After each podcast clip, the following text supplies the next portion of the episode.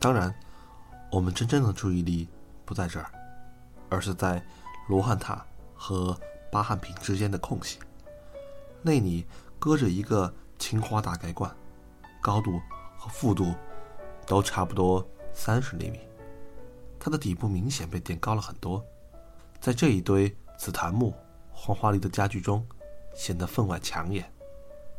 我和亚博士对视一眼，同时朝那边靠去，可惜前头一根粗红绳给拦住了，还挂着一块牌子，写着禁止入内，只能站在外头看。左右两个保安人员看得很紧，没办法，我们只能尽量凑近，把身体压向绳子，踮着脚去看那罐子的细节。那青花罐的颈部是水波纹，肩部是缠枝牡丹，在最宽阔的冠腹绘着三顾茅庐的人物图。诸葛亮羽扇纶巾，盘膝坐在松下，旁边一个童子捧琴而立，另外一位童子做禀报姿态。在另外一侧，刘备在柳树下恭恭敬敬躬身等候，关羽、张飞面带不忿，似在悄声交谈。在更远处，邹昌扛着青龙偃月刀，正牵着赤兔马往前走，诸人神态惟妙惟肖，画工相当精致，执笔的是个丹青高手。两个罐子除了人物图不一样，款式几乎一样，都是封肩圆腹宽浅圈足，而且上下纹饰完全一样。我回想了一下，发现从笔触来看，施佑的画风和鬼谷子下山观如出一人之手，可以判定这两个罐子必然是同手所勾，同窑所出，同属一套。至于这个罐子的真伪，不必多说，它的釉面泛白，但只基釉处发青，这是用进口苏麻离青料绘制的，极难作假。这不是我在炫耀学问，是刚从玄思成见里学来的小技巧，现学现卖而已。我们还想往前靠，保安立刻走过来喝止，我们俩没办法，只好拿起相机。好在这个他们不禁止，嘁里咔嚓拍了几十张照片。我们拍够了照片，又去找解说牌。这次因为要面向不懂古董的社会大众，沈家在每一件家具或文物旁边都细心地放了一个解说牌，上面有名字、年代和简单的介绍。在行家眼里，这介绍写得太简略，但对普通人来说，却足以让他们知道这东西有多珍贵。这个罐子的名牌上写着青花三顾茅庐人物图罐，明代，然后说了一堆做工如何如何精致，充分体现了我国古代劳动人民智慧的话。我忽然很好奇，药家人为何把它断定在明代呢？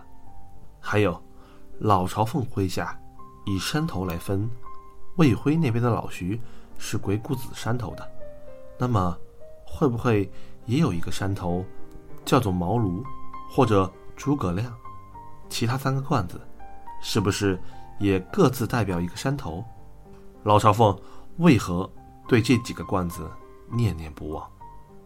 无数疑问纷沓而出，我手扶隔绳，眉头不其然地皱在了一起。我在琢磨这个之时，要不是正板着一张脸观察四周的环境和摆设，有时候还举起相机对着安保人员和天花板拍上几张，跟间谍似的。我们俩正忙活着，周围的参观者越来越多，甚至还有几对中小学生，让老师带着排成一队往前走。这些学生叽叽喳喳，吵闹得很，老师对前对后忙活着管孩子。忽然，一个虎头虎脑的小孩子一猫腰钻过绳索，朝里面跑去。旁边一个胳膊带着两条杠的小女孩大喊：“老师，王小毛又乱跑了！”老师回头一看，登时吓得脸都白了。这些可都是货真价实古董，万一真给那个调皮鬼弄坏一件可不得了。他不敢过绳，杏眼直瞪，声音都紧张的变形了：“王小毛，你快跟我回来！”那个叫王小毛的小孩听老师喊叫，犹豫了一下，但没有停下脚步，还是朝前跑去。安保人员也慌了神，想要准备跨过绳索把他揪回来。忽然一个黑影猛然从我眼前窜过去，比安保人员速度还快，三步并作两步伸手去抓王小毛的衣领。王小毛一矮身子往罗汉榻旁边躲去，黑影似乎算准了他的逃跑路线，提前把身子移过去，一下子把他给提了出来。我定睛一看，居然是要不是要不是沉着脸出来，把王小毛往地上一丢。老师跑过去低着他耳朵尖声斥诉，王小毛仿佛受了极大委屈似的，就地躺倒，放声大哭。他的同学们都聚拢过来，七嘴八舌，还有不明真相的群众指责大人欺负孩子，现场一片混乱。嘿，看不出你身手如此敏捷，可以去拍武打片了吗？我戏谑道，要不是却没有开玩笑的心情。这孩子有点不对劲。嗯，怎么呢？一般孩子顽皮都是漫无目的的乱跑，可这孩子一翻过隔绳直奔罗汉榻那边。再说一个小孩子，就算他再调皮，若听到老师喊他回去，多少会有点犹豫吧。可他反而跑得更快，难道他有别的目的？我顺着要不是的思路想了下去，把自己吓了一跳。没错，他根本不是瞎跑，他的目标是那件三顾茅庐人物盖棺。我回想了一下刚才的过程，果然如此。那个王小毛从一开始就是跑成了一条直线，终点正是屏风与罗汉塔之间的盖棺。想到这里，我不由得惊道，难道说这孩子是打算偷罐子？话一出去，我发现不妥，众目睽睽之下，一个小家伙怎么可能偷走这么大的罐子？就是让他随便拿，他也抱不走啊。要不然冷冷道，不可能抱走，但有可能去砸毁。三顾茅庐人物盖罐不是直接搁在地板上，而是放在一个木质平盘托架上，托架正好与圈足嵌合，这是为了保护脆弱的圈足不会磨损或磕碰。那个托架高大约二十厘米，如果有人刻意去推，很容易就会把罐子摔碎在地。这个高度摔得粉碎不好说，四分五裂是一定的。这孩子跟那罐子能有什么深仇大恨？我有些疑惑，恐怕是背后有人指使，想借孩子之手把罐子毁掉吧。要不是这么一说，我脑子里当时了然，这可真是好算计，通过孩子之手便可把这一切做成一个意外之举，谁也不会想到一个孩子背后会有人唆使。